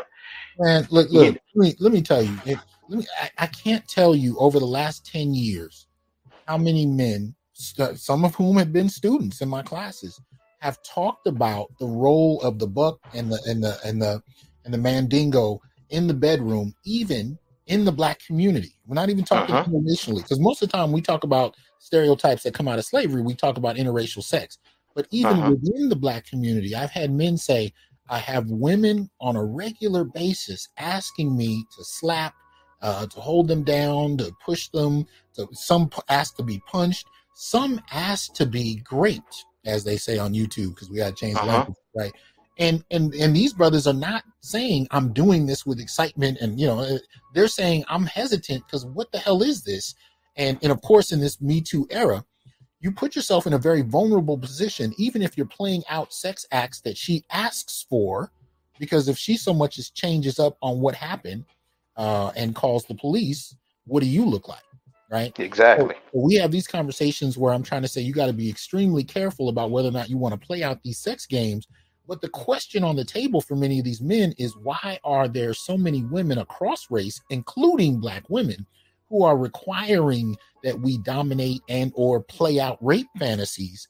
And what we go back to is the buck. What we go back to is the mandingo. We go back to uh-huh. the old narratives of the sexually dominant black man who's going to just take it. And a lot of people want to blame black men just for that and and for a given black man that raped somebody, then do what you need to do. Of course, he needs to go. He needs to uh, you know be locked up, as it were. But when you're talking about a larger question, where uh, black men experience this, and we're not even getting into the BDSM community, right? And the and the social expectations of black masculinity in those spaces, they're still the same narratives, right? Here, I'll give you an example one of the assignments I give my students when I teach my black male classes, they are they, they're responsible for going to different porn websites and looking up the different terms used to describe black men. Uh-huh. And the the terms in and of themselves are always aggressive. They're always, uh-huh. you know, domineering. They're monstrous in some ways. Even just the terms, just and we're not even talking about what happens in the porn or what the language is in the video. We're talking about just the names and the terms uh-huh. used to describe black men. So this is a legacy that's very deep in American culture, so much so that it plays out in our own community. And that and there's no venue to talk about it. And when black men start to talk about it, we have other black men that'll stand up and say, "Well, be quiet. You're, you you need to be quiet. You're you're you're whining. We just need you to just accept what's happening, and and and sometimes even just focus on you know everything but what we're, we're no this needs to be talked about. It needs to be pulled out of the closet and described and, and analyzed. It need, it's past time that we do so. Because at the end of the day, uh, even if you are a participant in something, in, a, in, a, in an act that two adults want to engage in, you can still find yourself as a black man vulnerable to how this can be used against you. So we have to be able to have a, a more nuanced dialogue about this. Any any any last thoughts before I bring in the next guest? You hit the nail right on the head when you mentioned Patrice O'Neal, mm-hmm. because Patrice was just like Dave Chappelle. He he's pricking your intellect, and he said to also repeat and quote him: "Sex can be mutually beneficial." Yes. If both parties are willing to please one another. Yes. Now, here's the funny thing. See, now, when you're saying willing to please, everybody thinks automatic physical. No, it's not mm-hmm. just physical. It's mm-hmm. willing to please. Like when you're having the conversation of what you like, and it's not. See, the problem is we get trapped on that one level of physical. Oh, I'm not into this. I'm not into that. When yeah. you said your friend's lady was asking him yeah. an honest question, what turns you on? Meaning that she's she's really wanting to be engaged. What turns him on because she's not being selfish. She's being selfless because she wants to please him. Mm-hmm. One of the biggest problems that we're having now, and what April Mason and the other sister had, was that you're dealing with a lot of women. And another thing, this is what Kevin has three, four times out of week. We're having a lot of our women, they're not willing to please Mm-hmm. Us. They're not willing to please black men. And they're thinking pleasing black men sexually. It's not about the physical. It's about pleasing. It's about going out of your way to want to please a man. And mm-hmm. not just thinking it in, like you said, some different sex acts or different positions. It's not about that. Mm-hmm. And the thing is, if you're asking what turns you on, and if you're having an open mind, no one's saying you have to do this. But if mm-hmm. it's stepping out of your comfort zone and being selfless, what turns you on? What do you like? Well, why do you like this particular body type? Why do you like this particular position? But what but turns non, you on? Non-judgmentally, right? Exactly. Yeah, and this is the th- and this is the thing. But see, these are the conversations that black men and black women don't have. And a mm. lot of times, a lot of black men are afraid to ask these questions of women because we're raised not to ask our black women anything. Mm-hmm. We're raised to like, you know, how dare you ask these questions? Or if I say this, I might not get no pussy. Or I might burn my bridges because I'm not going to get that. I'm not supposed to do this. I'll follow along with her. No, the thing is, well, I'll do you one better. We're not only raised to not ask questions, we're raised to anticipate her sexual desires and figure them out. And and the degree to which you're a good man, especially as in regard to intimacy and sex, is the, to how well you anticipate her interest without her having to say anything. That's the one. And also, you have to please her on top of that. Exactly. And yeah. if you don't please her, or if you can't anticipate it, because not all of us are telepathic, you're not a good man, or you're weak, or you don't understand women. Yeah, that's your failure. Yeah. Well, uh, I appreciate you coming up, man, as usual, uh, dropping it, you know. So thank you, brother. Thank you, brother. I appreciate you. All right, man. We'll talk soon. Peace. Okay. All right. Um, let me welcome up the good doctor. Uh, it, it, should I should I call you Doctor Goodbar, sir? Oh boy. nah, man. I know, I know BGS is out there laughing right now um, Dr. Dunbar, man, how you doing? Good. How are you, Dr. Johnson? Doing well, man. You you you know the subject, man. I definitely am happy to hear from you. Give us your thoughts on. That. Okay. Well, well, you know, since me and you have our roots in the academy, I'm, I'm going to take it. Um, my journey is going to take us back there. Mm-hmm. But I'm just going to say that um, I was a late bloomer, mm-hmm. and um, just kind of late starting things. Came from a church the church going home, um, no men around. And so when I left the house at 18, there were just a lot of things that I had to figure out, um, you know, on my own. And I had a, um, you know, with, with, with our women, man, you know, if you don't know what you're doing, you know, they, right. they can they can penalize you for that. I mean, right. and they they can shame you, and they can and if this is a woman that's, that's your girlfriend, you spend, you spend mm-hmm. most of your time with her, there are women who will shame you and make fun of you and and and um, say some harsh things to you. Mm-hmm. And I I got involved with someone like that during my graduate program. Mm. Uh, and as you, you guys just described, my whole mindset was pleasing her. And if something is not working out, it's my fault. I'm not doing something right.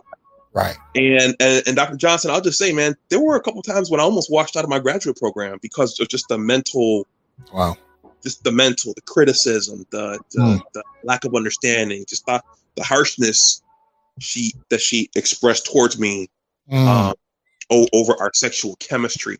Mm-hmm. And, and, and, a couple of years later, I had, I had a, and I, I just didn't know that it isn't necessarily me. It's it's it may be her. It may be the way we fit together. Mm-hmm. Um, and so a couple years later, I was seeing someone else, mm-hmm. similar issues, and she was diagnosing me with stuff. You know, you have this, you have that. You need to go see a urologist. Wow. And I went, and I did. I, I, did go see a urologist. He said, "Mr. Dunbar, your numbers are good. You're you're you're fine." Mm. And I said, "Yeah." I said, "But even me, my partner, we can't. We just can't seem to get on the same page." He says, "Well, maybe it's time to find a new partner. oh. And I sat I sat there Uh-oh. and I looked at him like, you know, well, yeah. I, I, love her, but right, right, but but maybe the problem isn't me, and mm. and then so many of us, as other gentlemen just described, so many of us have been indoctrinated to think that it's it's always us. Yeah, it never crossed your mind that it was it could be something other than you. Yes. You actually had to have a doctor actually say that to you before it even registered. Like, hey, hmm, huh, maybe her, maybe chemistry, it may be whatever. But we take it on ourselves because we're told that you know sex is really our domain. We're supposed to make it happen, and we're supposed to feel lucky that she let us make it happen. Yes. And and the reality is there are quite a few women out there who don't know what they're doing. um, but but it, it, it whatever happens, it's gonna it's gonna land on our shoulders. So my message, uh, especially to the younger men out there, is uh, just just be mindful. Sometimes it is the partner you're with, and if it's if if you guys are having a hard time, you know, don't don't be afraid to go find a new partner. Hey, I I, I appreciate you dropping it, man. Um, tell folks when your next show is going to be and, and the name of your channel, how to find you. Yeah, so I'm, I'm trying to build out my science channel. It's called Big Discussions uh, 76 Science and Technology. I'm about to drop a video on Friday about the about malaria and the plasmodium. I just um, had a discussion with Nicole Ali last uh, Friday Beautiful. about prostate cancer. You guys should yeah. go check that out.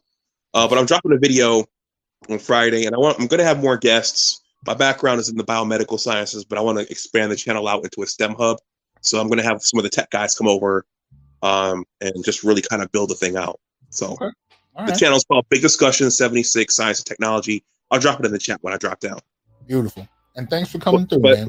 Yeah, but especially for the brothers, you know, if you're if you're on a path, if you're working on your PhD, your law degree, whatever, don't get don't get yeah. ensnared in something that's gonna make you wash out yeah, distract you to a great degree. Absolutely. Yeah, absolutely. Right, Thanks a lot, man. Take care. Right, that was Dr. Uh, Dunbar, uh, good brother. Support his channel. Uh, let's see. We got brother, uh, brother 3000 GT Atlanta. What's up, man? Hey, man, how you doing? Good. How about yourself? Hey, man, I'm good. Um, I was going to talk about this um, bad in bed. Okay. Like, well, you know, late bloomer myself. Okay. Um, um, just a nerd guy. Um, you know, got a Harley Davidson at uh, 20, 26, and uh, the lady I was with was surprised that I was still a virgin. Oh, but uh, are you still but, now, or you're saying up to 26? Yeah, yeah, yeah. No, not not now. Um, but yeah, when I was uh, 26, about um, like 12 years ago. Okay. Yeah. But um, you know, just grew up in the church and stuff like that. But um but, but anyway, but being being um that in bed, I was um uh married um maybe eight years. Okay. Married eight, eight years. Um and um you know, just I guess um dating my wife. Mm-hmm. Um um, I mentioned that she was a sloppy kisser. Okay. And uh, since since then, since you know beginning of our relationship, she wouldn't you know kiss me intimately. Mm, she would just okay. turn that yeah, she would just turn that off, even though that was something that I wanted or right. whatnot. I just jokingly just say, hey, you you know you're a sloppy kisser. No, I didn't think much of it. Just playing. She uh-huh. totally, totally turned that off. She, right. she would not engage um, with that with me. Well, and, and, uh, and, that can be that can be an it, it can be anywhere from how it was communicated to the fact that it was communicated. Right? It, it could have been how you said it, but it also could have been the fact that you had something to say, and and, and you never know. But uh, continue. Go ahead. Well, um, so let's say we um we got married, and um, you know after um, the ceremony, you know we went out party with our friends, and I'm looking at my clock, right? Because uh-huh. hey, I know what's going to go down. We just got married, right? Right, right. And so we finally get to the hotel, and you know she's ready just to, you know, go to sleep and just, you know, she's so you know, right. she's out of it. And so I had to I had to ask her, hey, um, aren't we supposed to, you know, have this, you know, initiated, have mm. this marital, you know, mm. encounter? And, you know, uh, she had to really kind of sigh and say, "Okay, you know, let's let's let's let's do this." That's not a and good sign. Yeah. I, yes, it's, it's not a good sign. So even that, or even going to the honeymoon, instead of um, you know enjoying our time together during the honeymoon, she'd rather watch um, garbage um, hotel program, You know, and I had to bring that up to her also. You know, um, shouldn't we be, um, um, you know, spending our time, you know, with each other and whatnot? Because, like I said, I'm a late bloomer. So, mm-hmm. but uh, but to her, um, you know, this wasn't really top of her her, her list. Mm-hmm. Yeah. And, and, and um, would, yeah. okay. Uh, yeah, go what ahead. would you say? What would you say? What would you say you learned from that experience, um, in terms of how you carry yourself now? Oh my gosh. Well, um, well, I would say that um, you know, being a nerd and um, um, a nerd with an edge, but um, you know, you know, men, we just um, we were looking for that relationship. We're looking for that connection. We earn, we, we, we just desire it. And so we will overlook a lot of things, you know, um, just to continue the relationship because, um, you know, um, instead of we're in that lack type of um, mindset. Okay. Okay. You know, so looking right. back, you know, seeing these um, red flags, you know, of um, she's not able to be intimate or there's a um, a lack there, you know, to to walk away. But um, I'll, I'll, I'll say this um, this one last thing, being in an eight year relationship that's um, on a hiatus right now. Mm-hmm. Um, when it comes to a lot of the times, like uh, foreplay, you get that once, and then you'll never get it again. You know. Okay. Or, okay. You know, a one-time encounter or or um, lingerie, dressing up in lingerie. You get that once and never get it again, and it's just right. it's just sad. But I'll, I'll let you go with that. All right, man. Appreciate you coming through. All right, thank you. Thank Now, look, I'm not here to judge anybody. I'm not a relationship counselor. I can say there are plenty of tools if there are men out there that are experiencing what this brother just talked about experiencing years ago. There are plenty of tools, plenty of resources out there to, to show you how to comport yourself, how to carry yourself, how to interact with women in different ways to get different results. Now, you know, the manosphere is full of that. I'm not here to do that because there's been plenty who have already done it and done it far better than I can.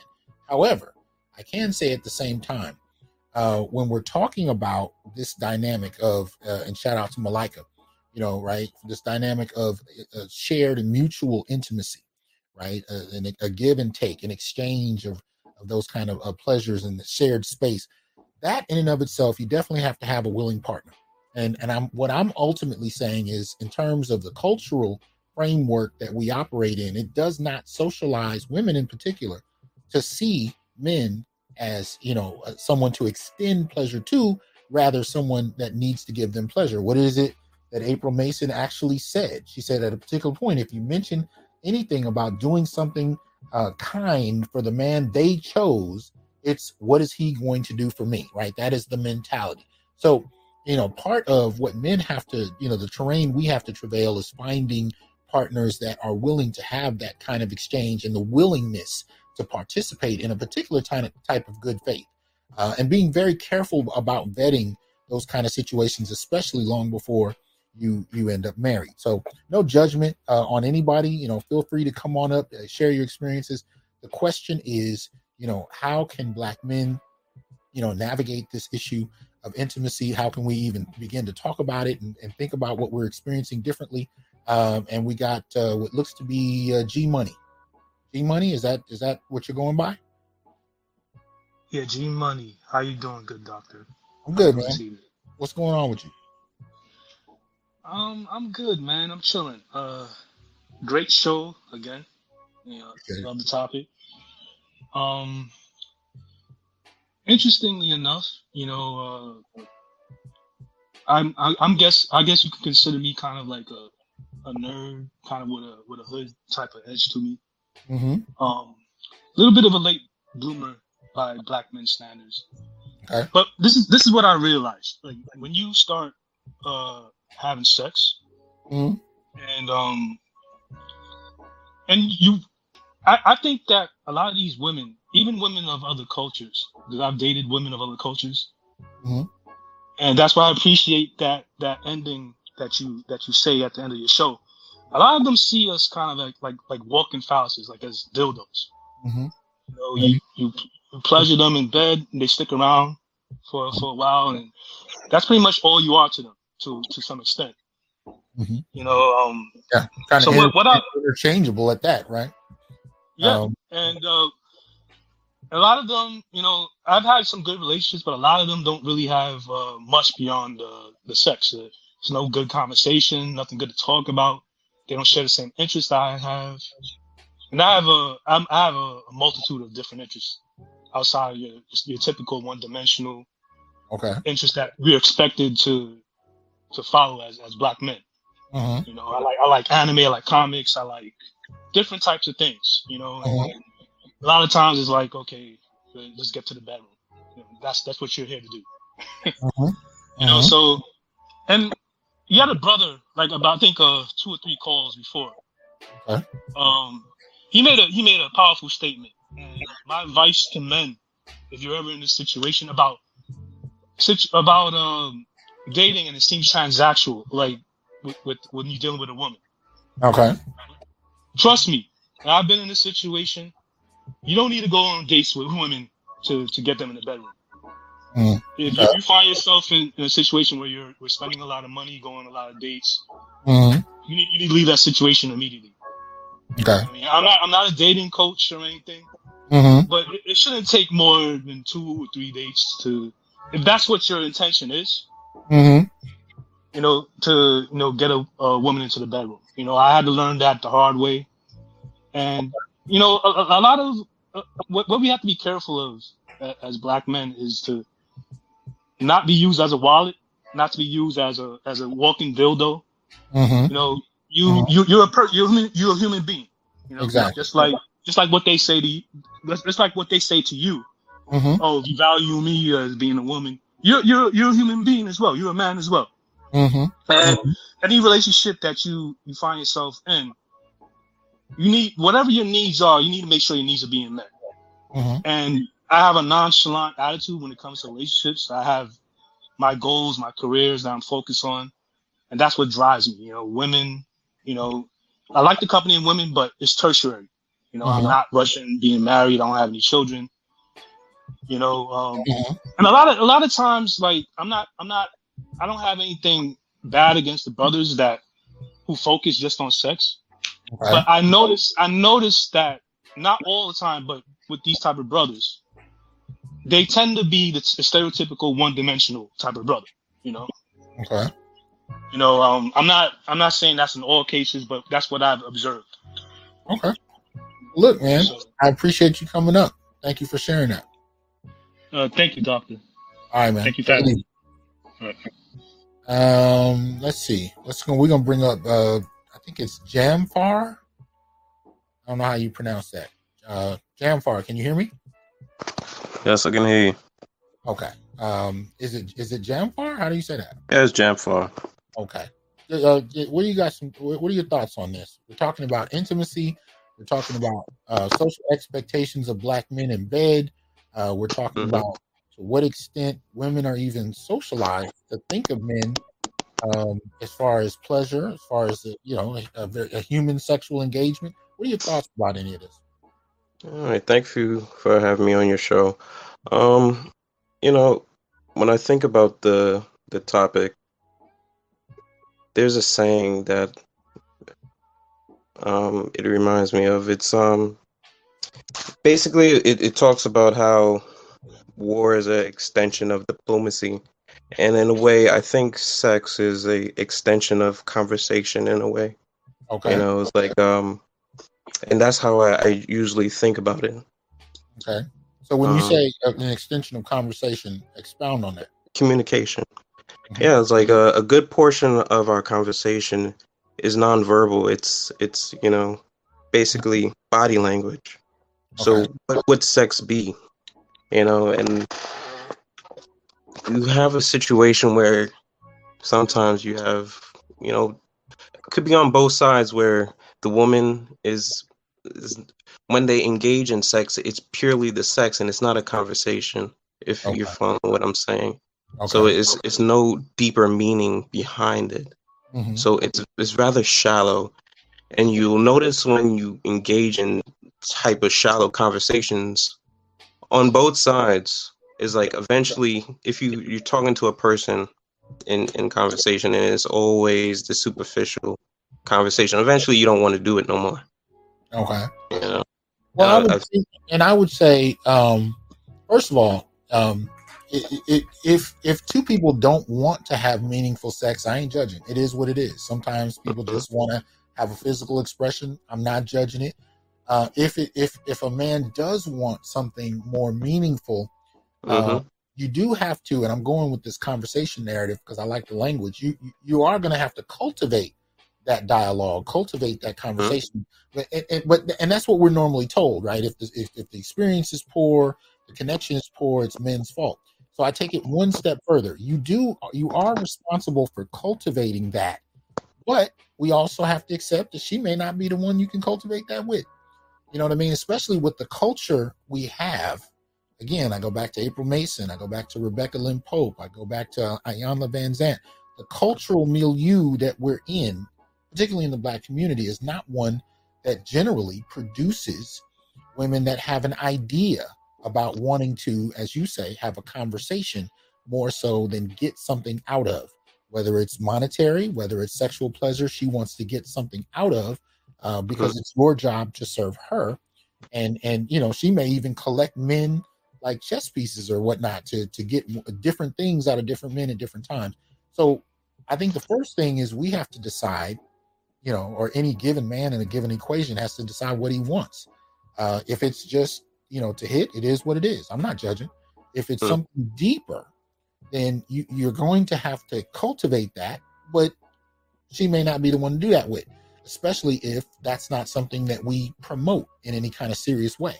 And I don't think we do. I mean, even when we talk about love and romance, a lot of the time it's still predicated, you know, from a very gynocentric perspective. It's all about her in regard to love and romance or whatever. You know what I mean? So we have to actually cultivate and show you you you almost have to teach someone how to engage you.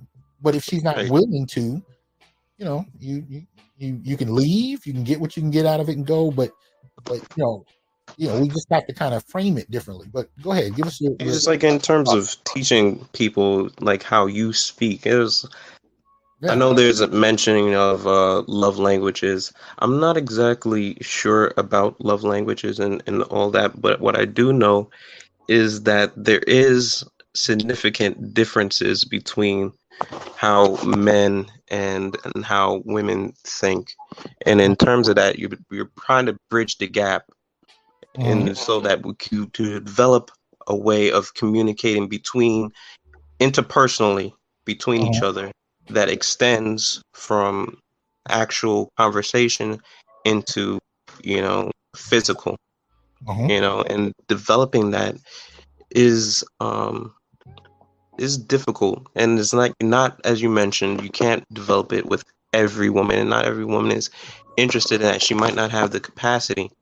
As the brother mentioned before you know there's like there's shallow women out there Mhm. you know and i've experienced that it's like it's you know you get into a conversation and you realize there's no there there Yeah.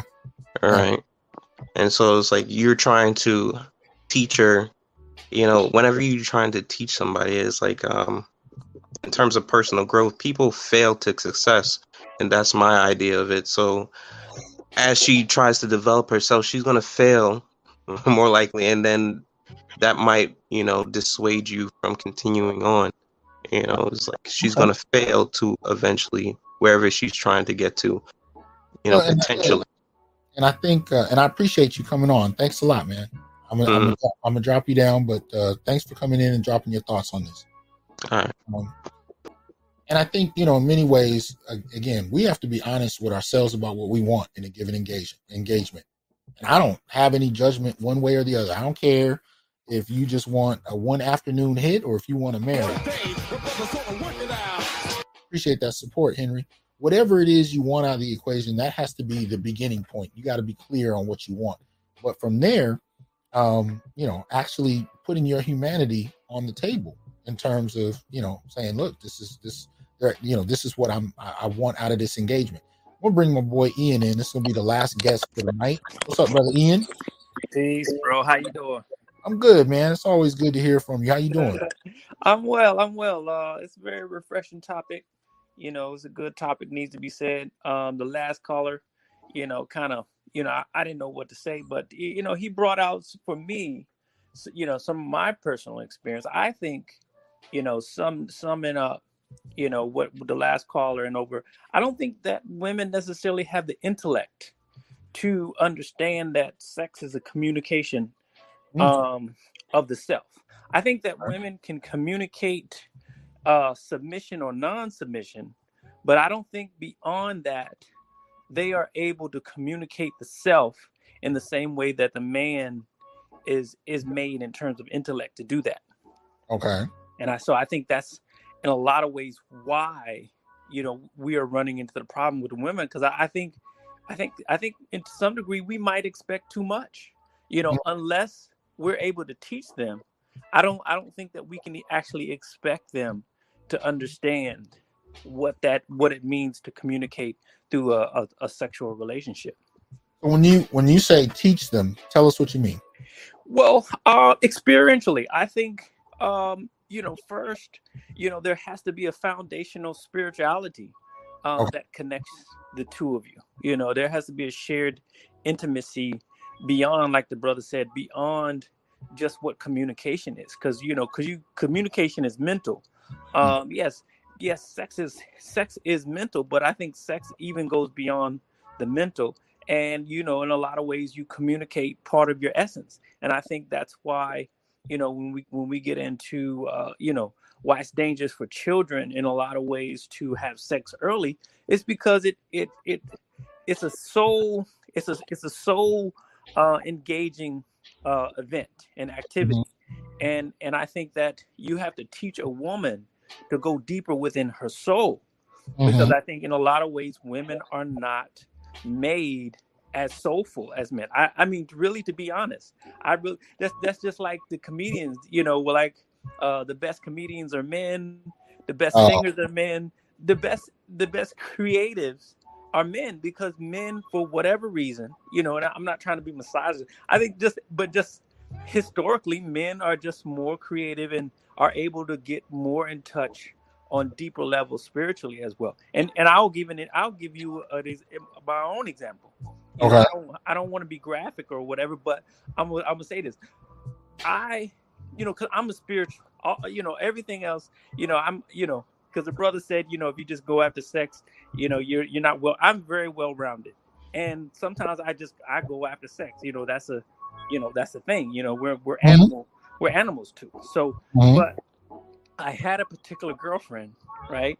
And for whatever reason, I just decided, you know, because I was into qigong and and and tai chi, I decided I wanted to send love through my phallus to her while we were having sex, right? Okay. I did it, right? Mm-hmm. She started crying, right? And and and the reason I, I know that I did it because she started crying immediately, right? But the confirmation was is that she stopped. She says, "Oh, she wanted to tell me why she was crying." She says, "Oh, it's not that I'm hurting or anything. It's just I felt the love come through you." You see, so I think I don't think that the average woman is able to get there to that place, you know, in a in a in a in a meaningful way in terms of communication sexual. I think it takes the man, you know, just in, in, in every other way, I think it takes the man to to really teach her what sex means in terms of communication. And I and I don't I don't think we can actually expect it. The culture is is bad at teaching them the wrong way, but I think I don't think we can expect it even just hands down, even if the culture has not done the job on them. Well, wait. So, on the average date that you may have had in the last, let's say, five years, mm-hmm. um, do you find that you meet women that whether they know as much or, or, are comfortable as expressing themselves sexually as well as you are, have you found them willing to engage it, willing to try it, willing well, to well, I'm gonna say this for something different. I met Dion Fair. You know Dion Fair is the singer, right? Hmm. I, met her. I met her at a club over here in Atlanta, right?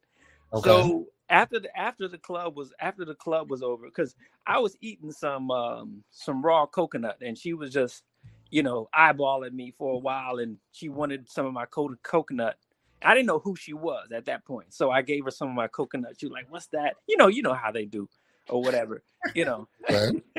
so so we end up talking for about two two or three hours after the after everything was shut down.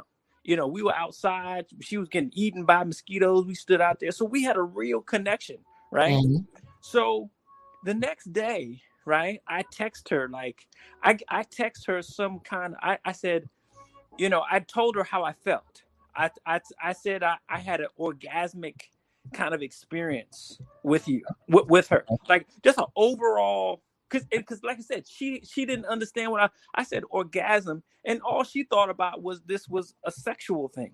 Because mm-hmm. her response was to that, right, was that you don't control me as as if I was trying to to mentally because I mean because because there was already a connection and she was open to me.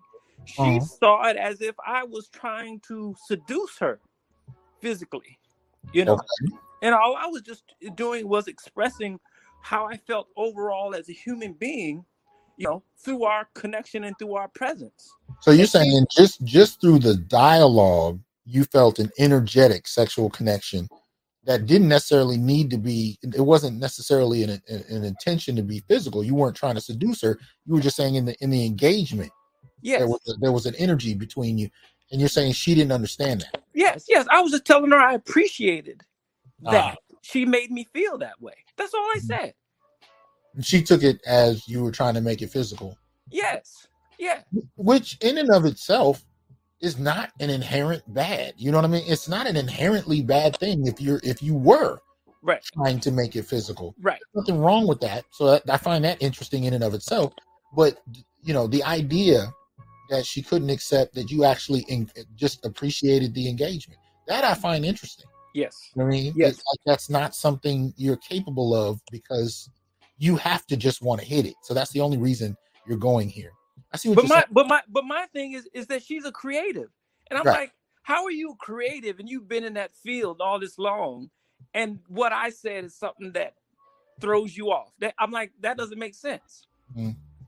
Yeah, I wonder if it's if it's really a matter of they can't do it, or mm-hmm. if they've been socialized to believe that you're not going to bring anything of substance to the table. You're just going to bring raw penis Mm-hmm. Uh, you might try to get her for a few dollars. You know what I mean? Like the base, the base level of expectation for many black men is, is often very very low as far mm-hmm. as how women perceive us. So I'm wondering to what extent, you know, she didn't even entertain that you might bring something that may challenge her entire worldview. Yeah, you know yeah. I mean, in a good way, in a in way a that way. benefited her. Yeah. Right?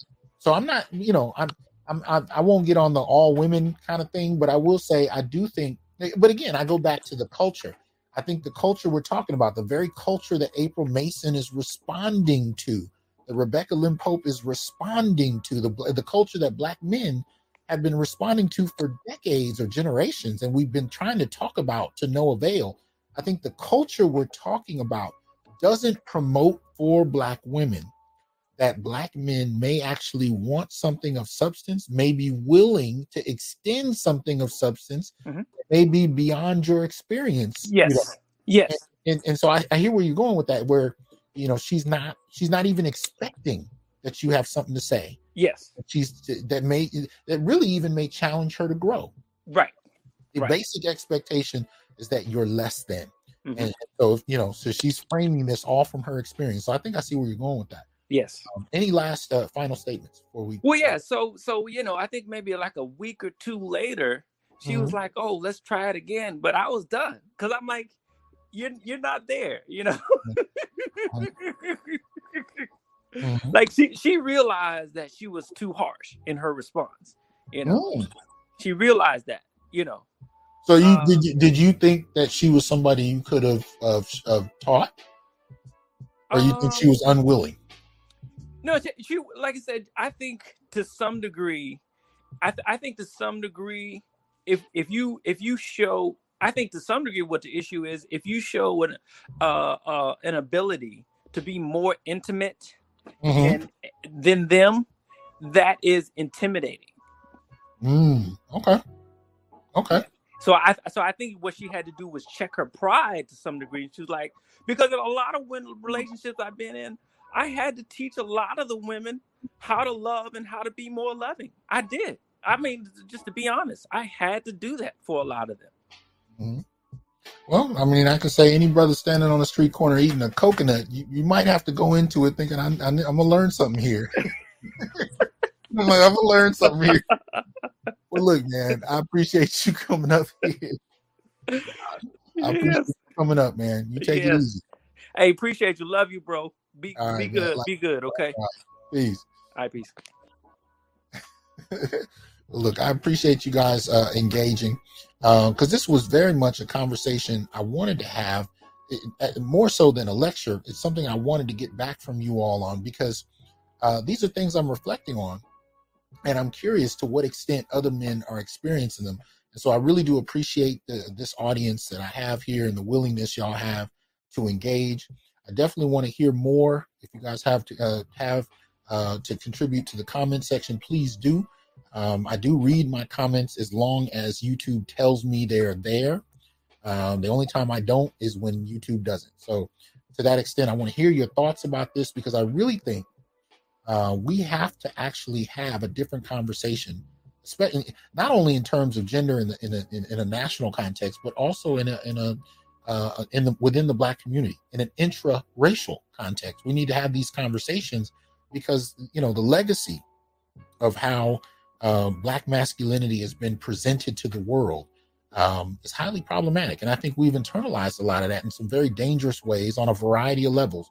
Um, now, there are plenty of people talking about all kinds of levels as far as that, but I'm interested at this moment in actually finding out if black men can actually uh, extend uh, uh, something on the conversation as far as uh, intimacy, right? Intimacy beyond the surface and actually be heard. Actually be, and, and I don't mean heard, but just listened to, you know, beyond just the hearing act of it. You understand what I mean? I want to know if black men can extend that and actually have women in good uh, of good faith hear it. And y'all have those conversations beyond the surface, right? So we can actually get to a point where we're we're we're not just dealing with men coming in the door and being expected to blow her mind or fail at it, and that's the end of the dynamic. Can it go further? Can there be a mutually exchange, a mutual exchange in intimacy that is not just about her? I'm just curious. Y'all let me know. But I appreciate y'all coming. Y'all have a good one. Y'all know what it is. I will see you soon as far as the Onyx report is concerned. And if you have any other subjects of interest, uh, feel free to shoot them to me um, and I will uh, potentially engage them. If you become a diamond member, you can actually suit me subjects sub- subjects that I will do a show on. But other than that, y'all have a good night. Peace. I am here to tell you, brothers, we are not criminals by birth, perennial rapists, incapable intellects, man children, sperm donors, child support well springs, success objects, walking phalluses, ATM machines, lottery tickets, unintelligent henchmen, valueless assassins, pro bono mercenaries, unpaid bodyguards, interchangeable stepfathers, child discipline proxies, unpaid repairmen, workhorses, emotional tampons, or any other socially accepted dehumanizing stereotype. We are thinkers, inventors, innovators, leaders, fathers, and men. Embrace your humanity, know your worth, and extend your time, attention, and resources only to those who genuinely respect you. And remember, your worth is not defined by meeting other people's narcissistic and selfish and unrealistic needs. You define your worth. Peace.